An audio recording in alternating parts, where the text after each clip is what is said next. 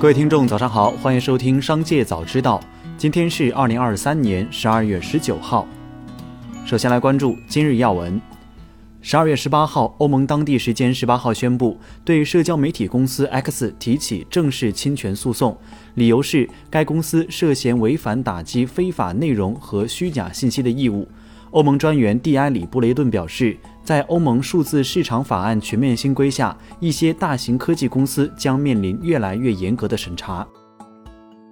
十二月十八号，记者从深圳市人力资源和社会保障局官网获悉，深圳市人力资源和社会保障局、深圳市财政局、国家税务总局、深圳市税务局联合发文，调整深圳市企业职工基本养老保险缴费基数下限。其中提到，二零二四年一月一号至二零二四年六月三十号，全市企业职工基本养老保险月缴费基数按不低于三千五百二十三元执行。二零二四年七月一号起，缴费基数下限按广东省企业职工基本养老保险缴费基数最低标准执行。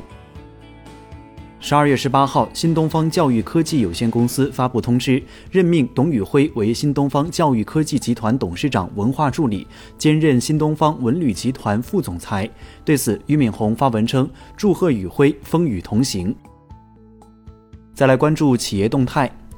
十二月十八号，未来港交所公告，已与 CYVN Holdings 通过其联属公司 CYVN 签订股份认购协议。CYVN 为总部位于阿布扎比的投资主体。根据股份认购协议，CYVN 将投入现金总额二十二亿美元，以每股股份七点五美元的购买价认购二点九四亿股公司新发行 A 类普通股。由商界评论、新潮传媒、幺九幺九酒类平台、财中金控、无欲无疆、博商管理以及顺商传媒联合主办的郑祥洲教授跨年演讲取得圆满成功。优势资本董事长吴克忠、新潮传媒董事长张继学、财中金控总裁李东、顺商传媒董事长王兴燕出席郑祥洲老师跨年演讲活动，并发表主题演讲。近日，媒体报道，盒马最近无法开通或续费会员。盒马人工客服称，十二月十三号起，因业务调整，暂时不支持开通或续费盒马 X 会员。有接近盒马人士表示，盒马在大力做折扣化转型，未来所有商品完成降价之后，就不需要额外买会员才能享受低价，让高质低价更加普惠。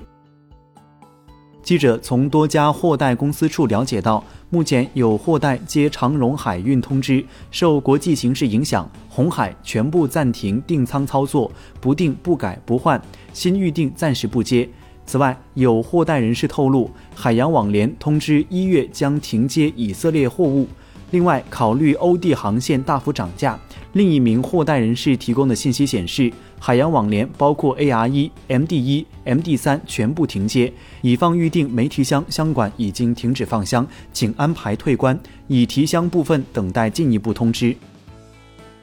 再来关注产业新闻。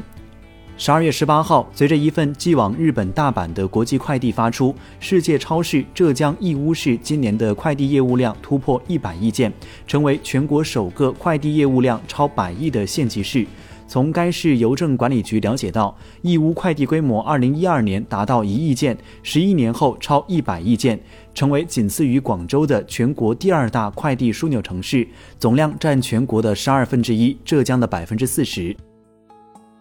十二月十八号，根据市场机构反映的情况和交易商协会日常监测的信息，国家开发银行涉嫌在金融债券发行业务和货币市场业务中，以不正当方式影响市场价格。此情况还涉及多家金融机构的共同参与。根据银行间债券市场自律处分规则，交易商协会将对国家开发银行启动自律调查。据深圳发布微信公众号消息，深圳市交通运输管理局近日发布《深圳市小汽车增量调控管理实施细则》。